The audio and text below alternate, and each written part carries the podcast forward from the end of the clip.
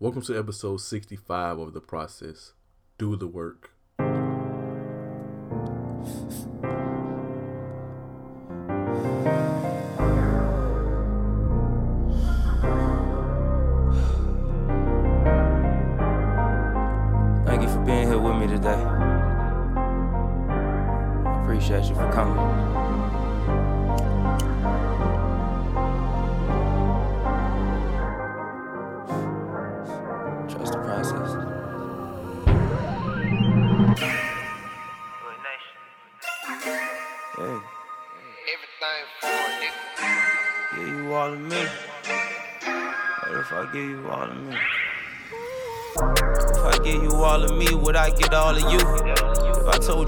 Anointed, could you see the proof?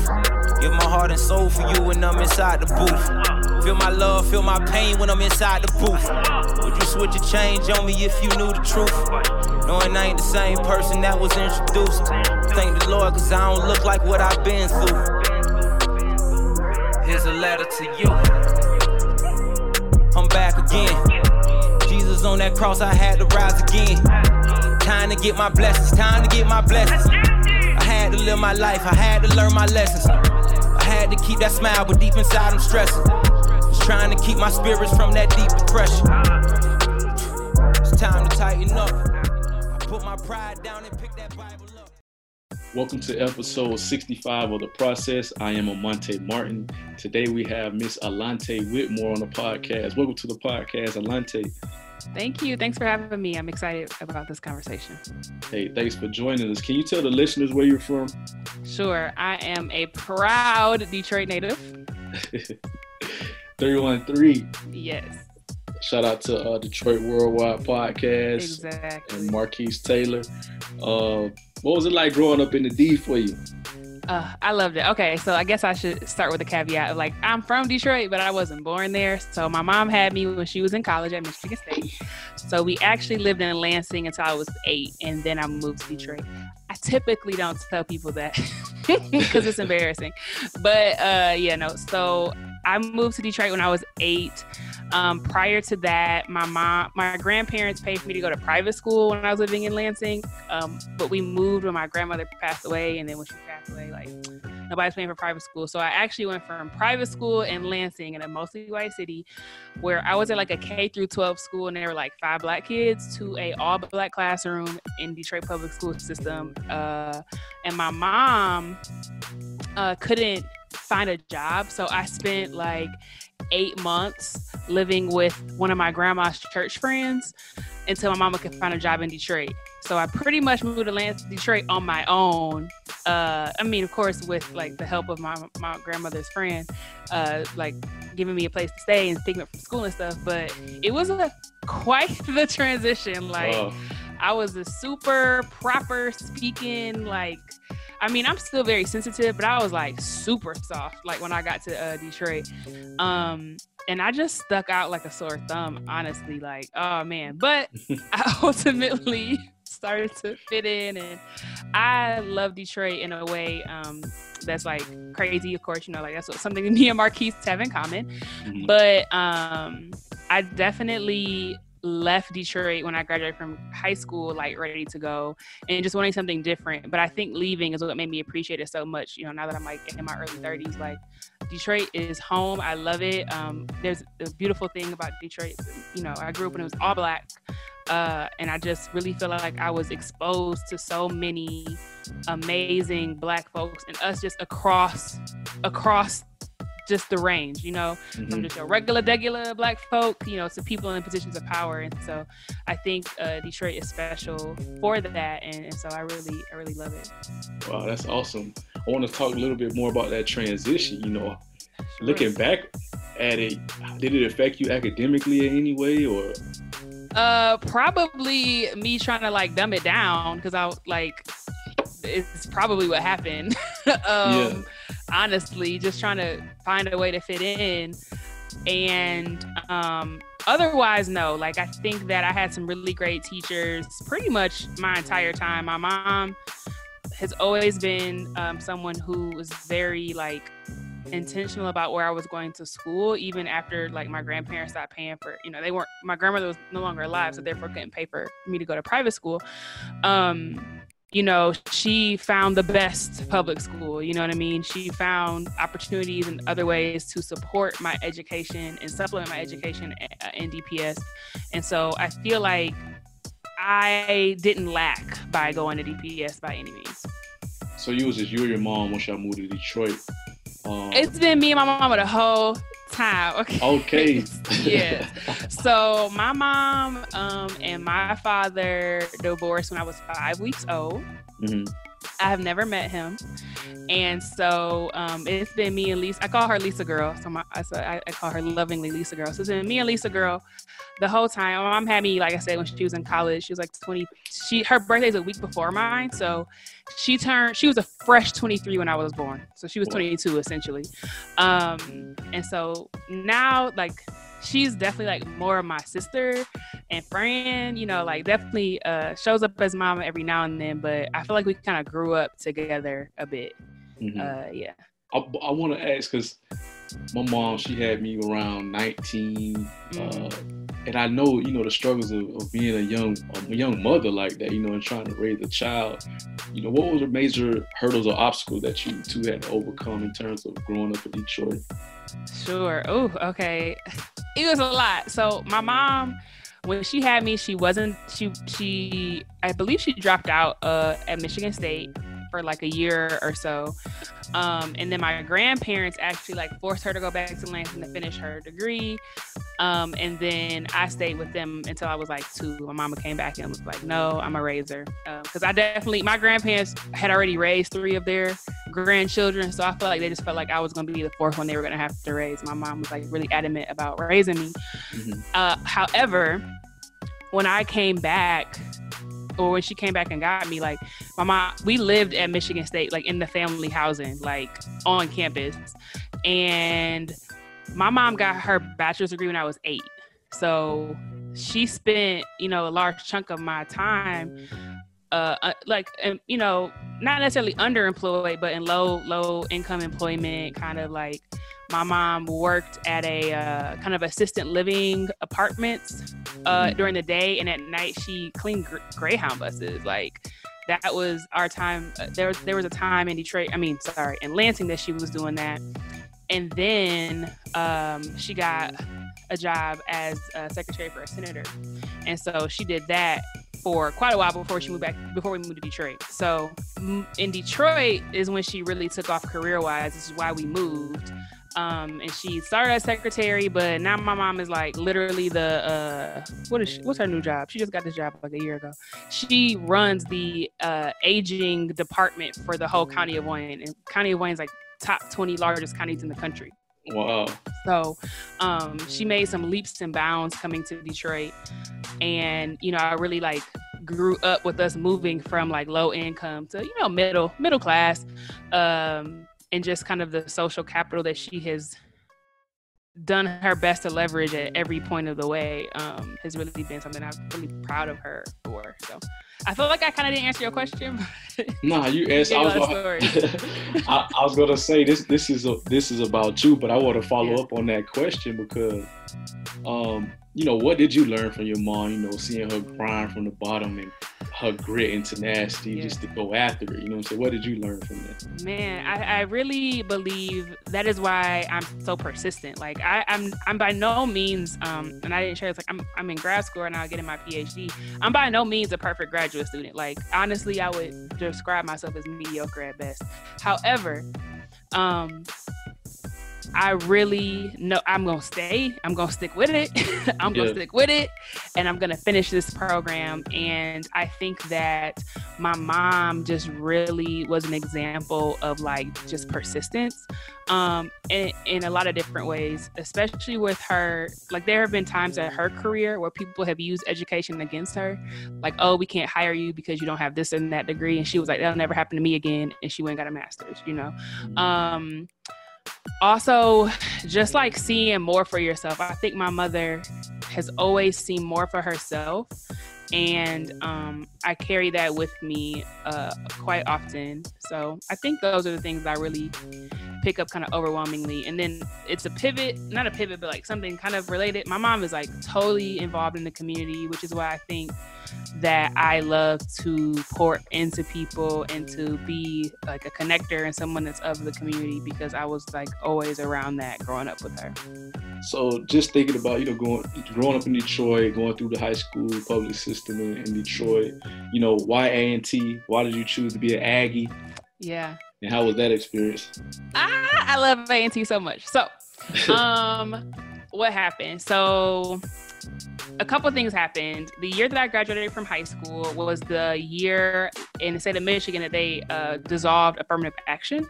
So that means uh, that students couldn't get scholarships for race, you know, or like being black or Latinx or anything like that. Um, so a lot of those scholarships transition to low income. My mom got married when I was 16, 16 going on 17. And so we were no longer considered low income once they, you know, once that household uh, joined. And by the way, my mom had been making again leaps and bounds at this point in her career. But now that there's two, you know, two income generating folks, salary folks in the household, like I was no longer low income. My mom was just super turned off and she had a terrible experience at Michigan State. Um, she like always felt like she was never treated right. She treated like a number, not like a person. And there were times when they would like kick her out of class because she had me, you know, like she just really, really had a bad time at, um, at Michigan State.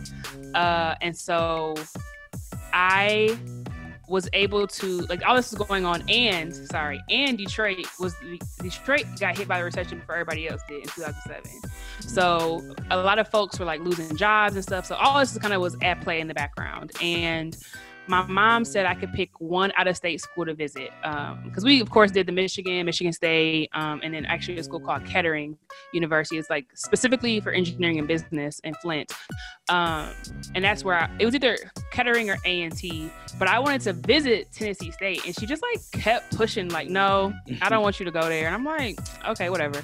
So I was like, "Well, let's visit A and T um, because I played volleyball in high school, and the coach." The coach and the assistant coach were from Michigan. The assistant coach went to Renaissance, was like a rival high school um, at, in Detroit of Cass, where I went. And then the head coach, she used to play on the um, AAU, AAU team or travel team that I was currently on. So my coach was like, "Oh, actually, you know, it's an alum down at A and T. You should go down there and visit." So we visited, both of us, my mom and I fell in love. Like, oh my gosh, everyone's so nice, you know, it's Southern hospitality. Um, and then, you know, the fact that A&T had a great engineering program was definitely appealing. Um, and for me, it was nice and far away from home. So all of those things happened, and that is how I got down to A&T. And my stepdad, my cousin Jarrell, was uh, two years ahead of me playing baseball down there. So it was a really good fit. Like I wasn't completely by myself.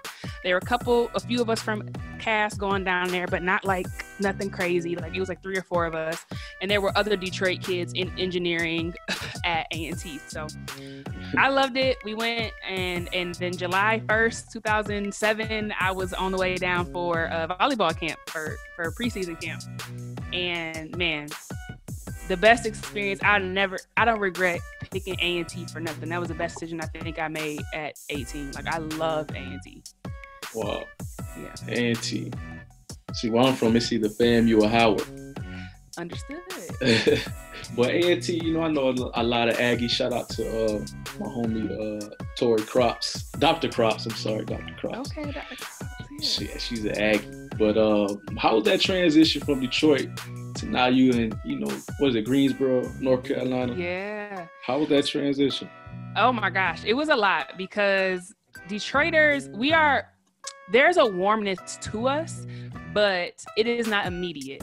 There's something I, I call it the Detroit disposition. it's like a little distant, but once like we're comfortable or you're or we're hosting you or super warm.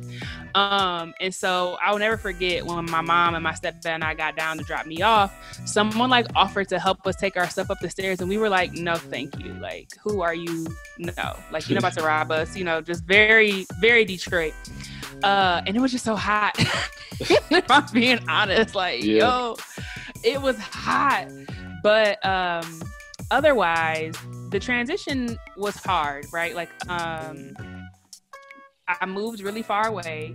I decided because I wanted to have like whatever was closest to like a regular college student's experience. I didn't stay in the student athlete dorm. I stayed like in the regular dorms with non-athlete students. Um, so the people I kind of made those first connections with, I didn't see every day, like or at least after practice and stuff. Uh, and I think in my dorm, because I was also in the cheap dorm because we were on a budget. I think I was like the only person from Detroit. Like my other friends from Detroit were in different dorms, right? Like across campus and stuff. So I was just, I was very much so by myself. Um, and like, I had this roommate who I love. Shout out to Tina. She, but she, she had a cousin who was at A&T, so she was like never in the dorm. So I was pretty much like, dang, the person, my roommate, I was like, get to know you and bond, and she's like never here. so, uh, shout out to Joy who lived across the dorm, across the caddy corner. Like we shared a bathroom, but we all had the different dorms. She came in because I was crying, like, do you want to go to calf tomorrow together? And it was like, oh, thank God somebody finally asked me to have lunch, you know. And so uh, we've been friends ever since. Um, and that is when I think things started to really take off. Just like kind of finding my own little group. That it took a while, as it does. Um, that part was probably the hardest transition. And then I was like high key a, I was, I, I was a pretty like healthy high schooler. Like I was very much so into my diet and like into my nutrition. And I realized I was so freaking expensive. Like, oh my God, like how am I gonna taking care of me? This is ridiculous. So there were transitions of just making like I cannot afford myself. I need to chill, um, or I need to find a job, which I actually end up doing.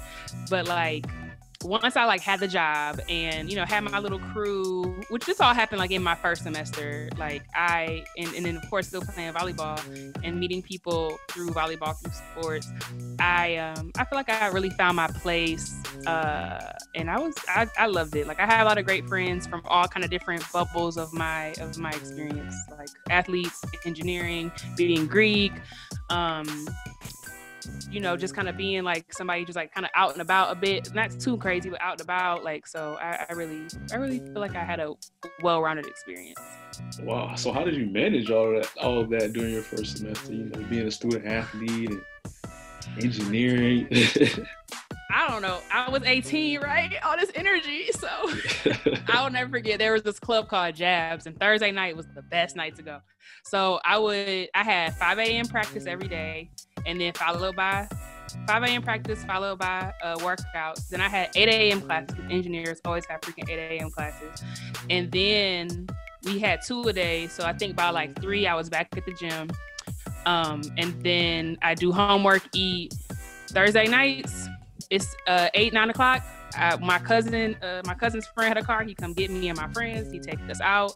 I get home. When I got home from the club, I do my homework before practice started because practice was in three hours. So that was pretty much wow. how I did it. And then I started working, and I worked like three days a week. So I just kind of those days I just did my work beforehand or while I was there. Um, oh, and I had freaking study hall because I was student athlete. So that's when I would do my work too. Like those two or three times a week we had to meet the study hall. I got things done. But it was not easy, but I was young, so I didn't care. I just was like never sleeping. Yeah, I was about to say, man, I wish I was that organized, that young. Shoot, I almost flunked out of undergrad, but so look, it, I had some ugly moments, but I'm understand. so why, like, what made you? What? When did you know you want to pursue a career? You know, a grad career. Uh, yeah. And, and, you know, how did you prepare for that? So, so about that almost flunking, right? The semester. Uh, I'm not saying these are the same thing, but I crossed spring 2019. I mean 2009, excuse me, and I had the lowest GPA of my entire academic career in spring 2009. And so I had to retake all my classes for that particular semester. And my yeah, yeah, my mom was not happy. And uh, my mom was like, I already paid for these classes, so I'm not paying for them again. You to go up in there, tell them to get you some money because I'm not paying for it. I'm like, I respect that. So I went in there snot nose, like, I need some money for these classes and I don't have no money for the summer. and I had a really great advisor, shout out to Shabazi, and he gave me a, he paid for my summer classes to retake the classes I just took. and he uh, gave me a research assistantship. Uh, I was an undergrad research assistant, and I spent the summer working on a tomato farm, uh, building irrigation systems half the time, and the other half of my time was spent um, actually taking cattails and converting them into biofuel, which I really thought was interesting. I really liked. And so I asked during the summer, like, hey, this is like super cool. How do you do this? Like, what is that like? Like, how, what kind of career does one have to do research? And someone's like, you get the PhD. And I promise you, Amante, like, that was the pivot for me because up until that point, I really wasn't into engineering like that. My mom wanted me to be an engineer my whole life. So it was kind of like a bit of like doing what she wanted mixed with that was where I got a scholarship. Like, because um, I actually was originally a math major, but I didn't get a, a, scholarship in math. I got a scholarship in biological engineering. So my mom's like, that's what you're going to take, and that's what you're going to study. And, and that's what happened. And that really flipped the switch for me. Like, I knew then that I really enjoyed research. I knew that I realized after I did some Googles, I need to have a better GPA. and that that was I mean, that really was the pivot after failing those classes. I, I think you touched on something I don't not probably not knowingly, but you touched on something powerful is that sometimes in your failures you find your strength. You find, mm-hmm. you know what I'm saying, what you want to do and you could have just failed and you know kept it pushing. But yeah. by you going back to retake those classes, you kind of found your what you want to do, your why, basically. Mm-hmm. Yeah, um, yeah, it's kind of wild. that is wild. You know, so how was that grad school application process? What were your options? Where did you end up going? Sure. So um, I did. T- I spent one summer because I kept reading like you gotta have a summer REU, a research experience for undergraduates, and so I did a summer REU at University of Illinois at Urbana Champaign under uh, another A&T alum, Dr. Henderson. Shout out to him, and um, I spent the summer there doing work, and it was cool. I didn't like Champaign, but it was fine. So I did that, and Dr. Henderson like invite got my application from the rejection pool for the summer REU and invited me um, to Nano-CEMMS, which is like a, it was a partnered kind of NSF program research center that was at Illinois that A&T was a part of. So I went there for the summer, got a lot of like great skills, and came back like, all right, I'm gonna apply to Illinois because I already have a connection there. And my advisor literally asked my mom the day I was leaving, has Allanté thought about coming here for for grad school? And my mom was like, uh, I don't think this is on her radar. And like he made like a case for me to do Illinois, so I applied to Illinois. My homeboy Maurice was at uh, University of Pennsylvania. No, he's at Penn State doing his master's um, in bio E, which was my, my background. And my advisor had went to Penn State, so I was like, okay, I'll apply there. And I applied to Carnegie Mellon actually to the Engineering and Public Policy program, which I'm in now, but got uh, rejected back in 2012. Cool. So, yeah, yeah. So, um, Penn State, I didn't hear back from, or um, you know, I didn't get in there. I didn't get into Carnegie Mellon. Well, they accepted me into their self-funded master's program, which I wasn't doing because I got a full ride for a master's and PhD to University of Illinois. So I went where the money was. Oh yeah, that yeah. That's what happened. Yeah. So transitioning into grad school, you know, mm-hmm. we have those aha moments, or we have those moments where we're like, yeah, that's what I want to do. But how did you settle into grad school and you know, work your way around that?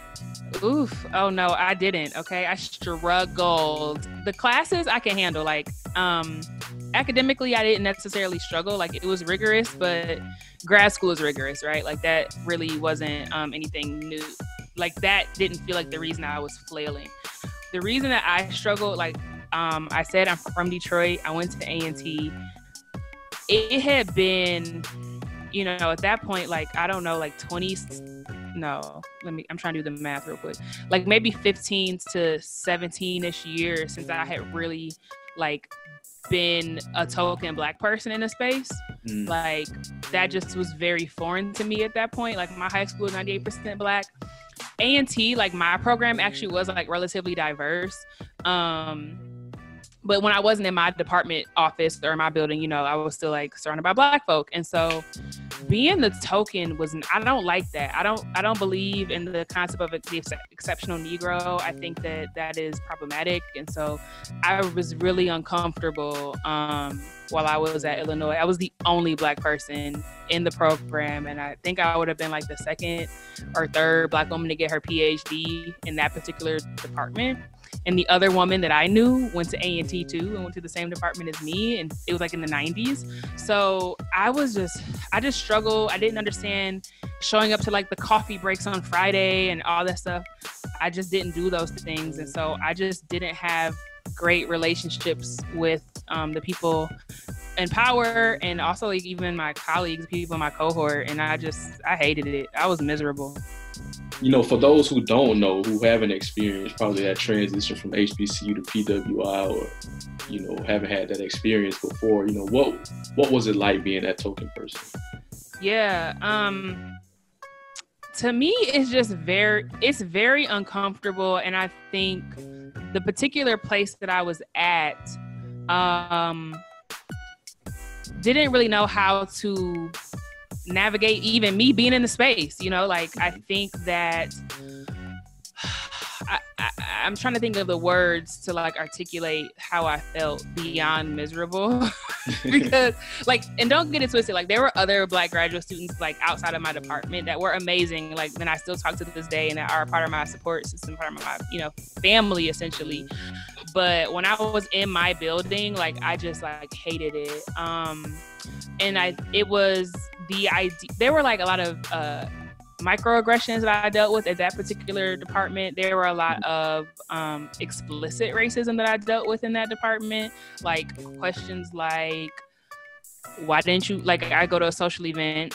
Why didn't you bring fried okra? What? Like it's a pizza mm-hmm. party. Why would I bring fried okra? I mean, and this is like what happened, you know, or like, oh my gosh, you're so tan, I can't see you in the hallway. Like these things happened, and because I um I just wasn't used to that. Like I'm around black folk all day. They don't make these comments. you know yeah. what I'm saying? Yeah. And so I didn't really know how to respond.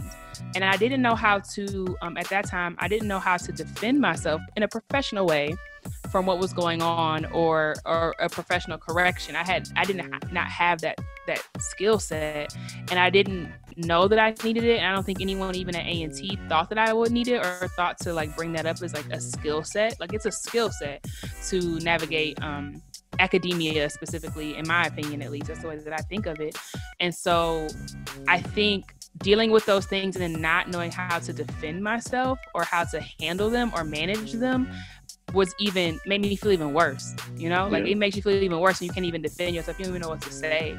And i was 22 23 like i was young and so I, I extend myself grace now. But i mean that really is a type of thing for me that can break my spirit.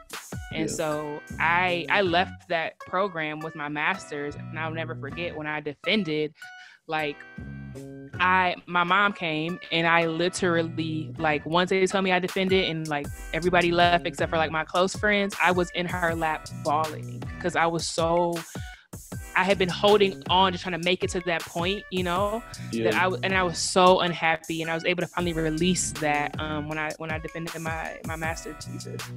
Wow. Yeah. So once you left and you, applied to, uh, you know, your PhD programs, you know, what went into your mind in terms of thinking about am I going into a similar situation? You know so I, mean? I, actually took I took three years off.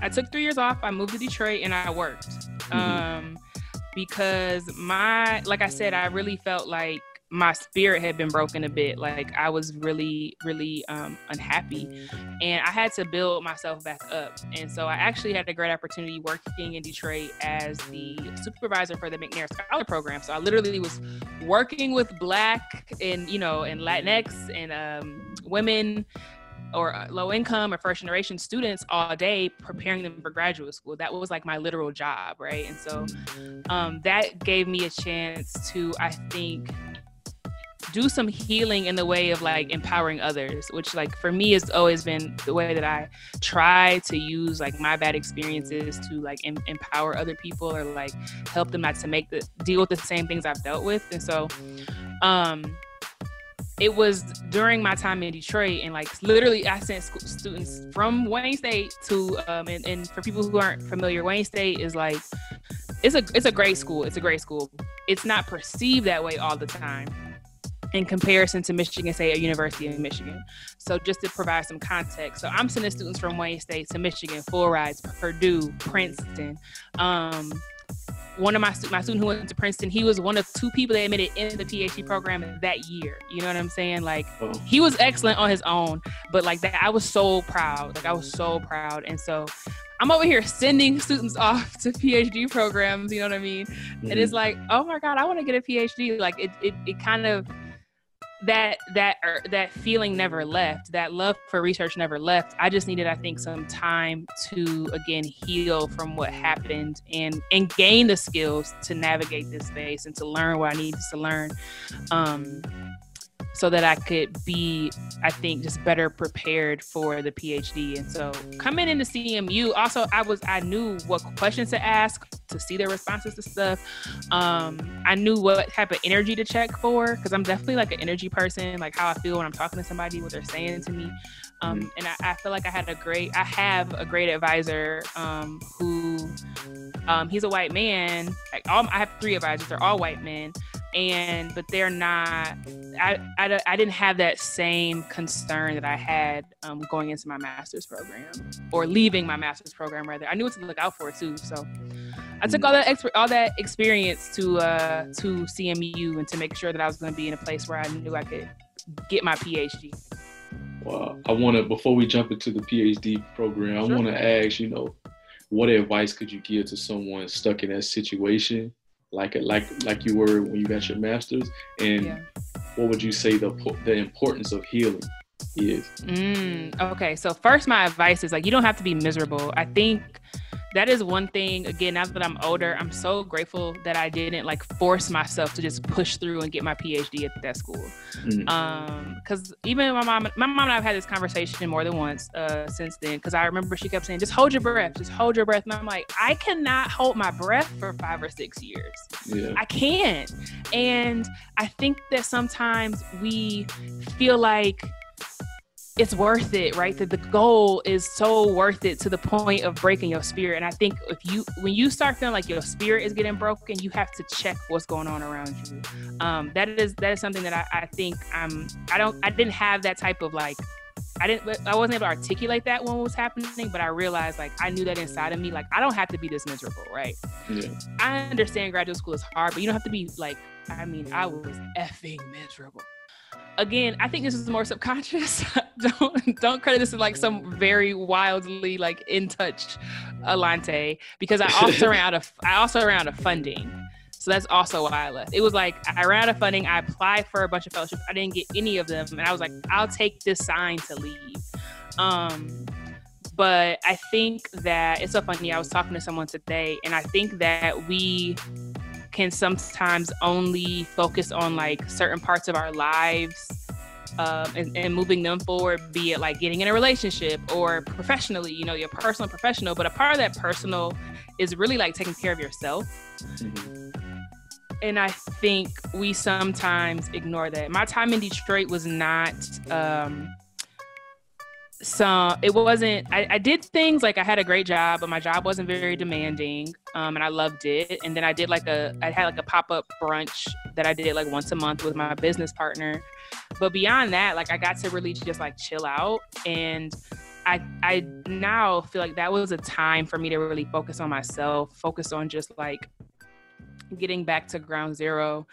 Um, and i think that we have to realize there are seasons in our life that are also just for healing or just for you know sometimes uh, it is about the grind. Sometimes it is about you know the your maybe your romantic life or your you know building a family. But i think um, many of us forget about the time to like take care of ourselves and do healing from like be it a traumatic graduate school experience or child trauma. That's something I'm working through honestly right now as I'm through my PhD. It's like I've really taken some time to like work through that, um, or focus on getting working through that rather. And and so I just want to say like leave space for those seasons too and recognize them and really embrace them. I want to ask, you know, transitioning into your PhD program. Yeah. And starting uh, Black in Grad School. You know, how's that process been? Uh, what was your mission? You know, how did you take your idea and turn it into what it is today? Sure. So, um, you know, I, I, got into Carnegie Mellon into my the program I wanted to do this entire time, this engineering and public policy program.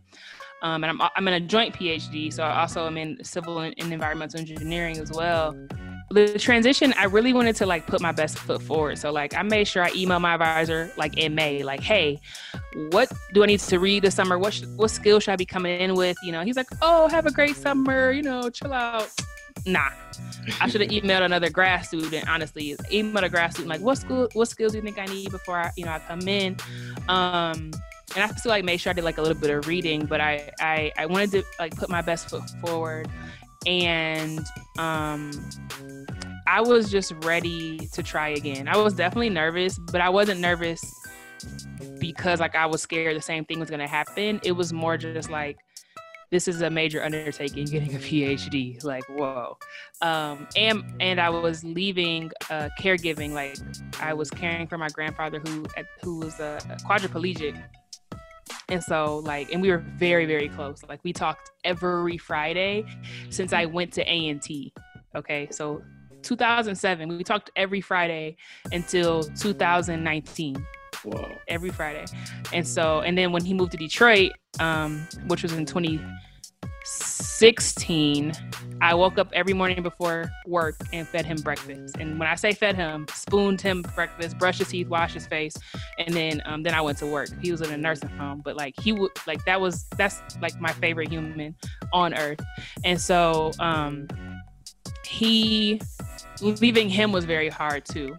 And so I feel like I just kind of left with I gotta take care of business so that I can go home and take care of my granddad when when I can, and I need to like just we're here. I've I've made a salary now. I know what it's like to have a job and have a life. Okay, I want to get back to this as soon as possible. that is like the focus that I kind of had and, and still have. It's like I just want to get back to having a normal life as soon as possible. Um, so that was my mindset, and then in the spirit of like having such a bad experience with at my master's and always wishing someone pulled me aside like hey girl this might happen that might happen that might happen. Here's some ways you here's some strategies you can use to navigate them. I decided to start a podcast. Like I, I, it wasn't super deep. It was just like i wish someone pulled me aside and that's how black in grad school got started. I started recording the day i went to orientation. How have you manifest you know that idea? How has it grown who uh, in a lot of different ways. So, um, Black and in Grad School is a is a mostly weekly podcast, um, and I also have a virtual summit that I host every year. So this I've done it three times now, and that has been like something that I've really enjoyed, and, it, and it's placed at the end of the school year. So it's it's like the the second week of May or second or third week of May, right before Memorial Day.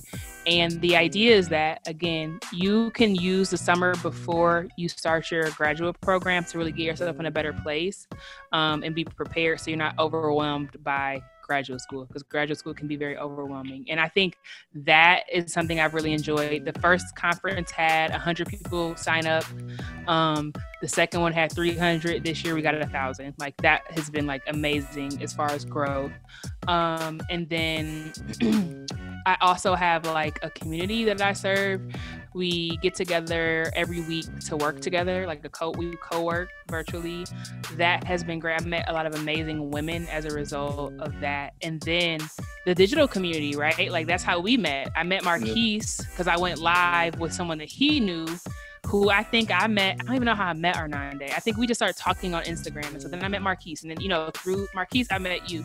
And so, like, the amazing uh, digital, I just call it like a digital community or virtual community that I, that I um, have been able to tap into is something that I really, really appreciate as well. So I feel like those are like the major uh, blooms of Black in Grad School. Wow, that's awesome.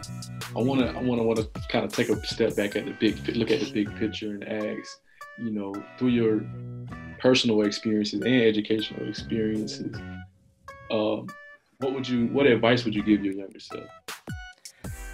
Who? Okay, what? How young we talking? What? What age? hey, well, Which cell? So if you want to break it up into a couple cells. yeah. Oh man, what would I say to my child? Like I really could. Like childhood self, it would just be like, um, you are in the way. Um, I spent a lot of time at other people's houses. My mom was always working, mm-hmm. which is fine. You know, like she was trying to, you know, put food on the table for us. Um, but as a result, I think that I always kind of like felt like I was in the way.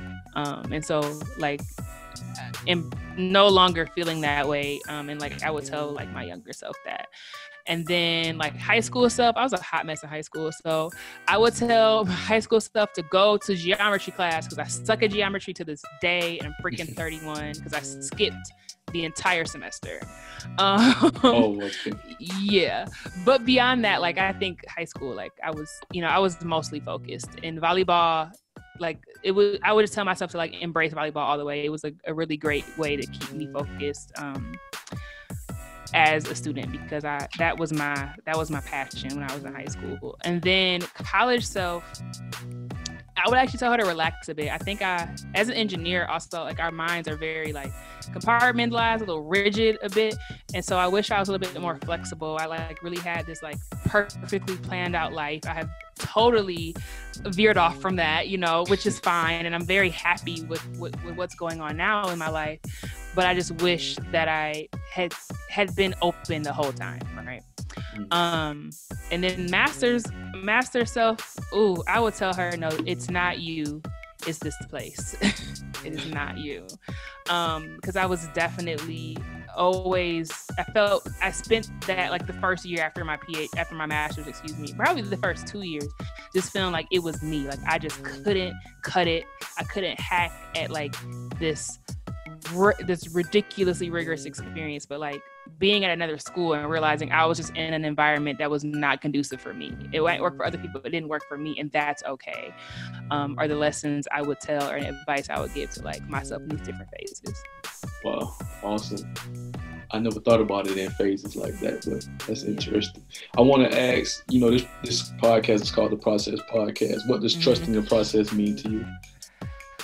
Ooh, you know, it's something I'm still working on.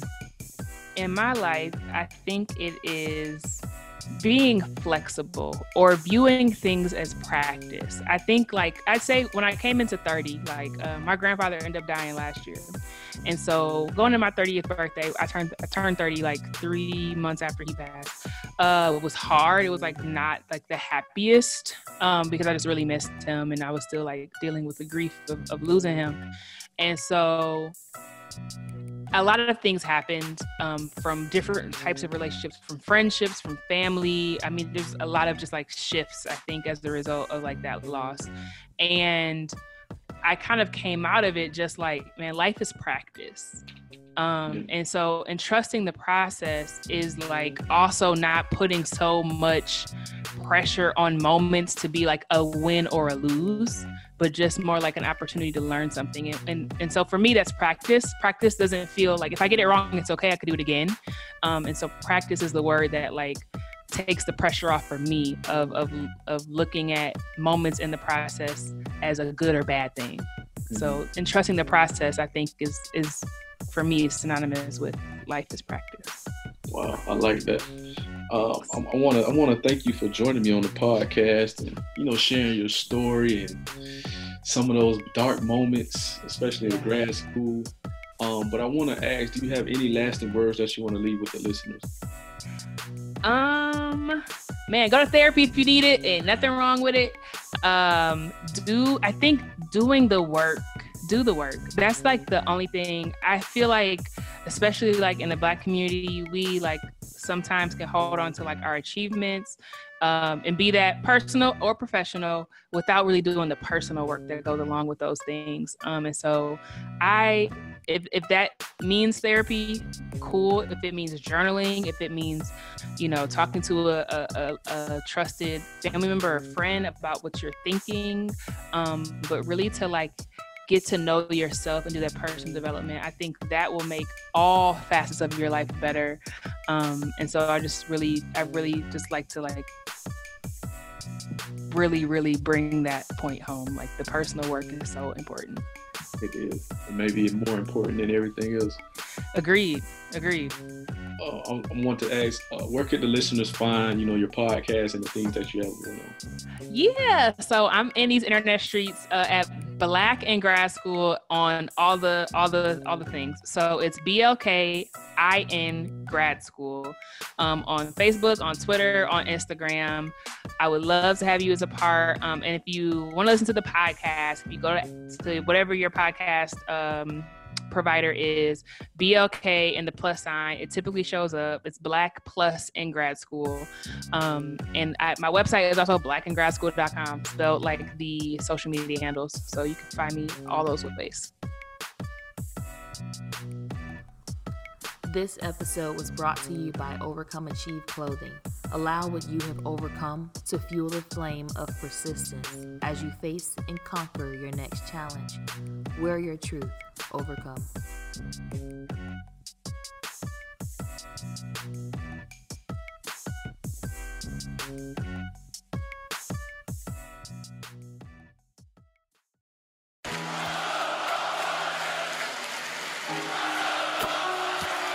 They're chanting, trust the process. trust the process. Trust the process. I think the main thing for me was trying to decide on who am I and like what I want to be and how I want to be remembered. Like that was my thing. Right? You know, oftentimes I think about like my legacy and like the mark that I want to leave, not only on the industry but the effect that I want to leave on people being a whole human being, going through my obstacles, going through the things that I'm going through, and not to only broadcast these things, but for it to inspire change.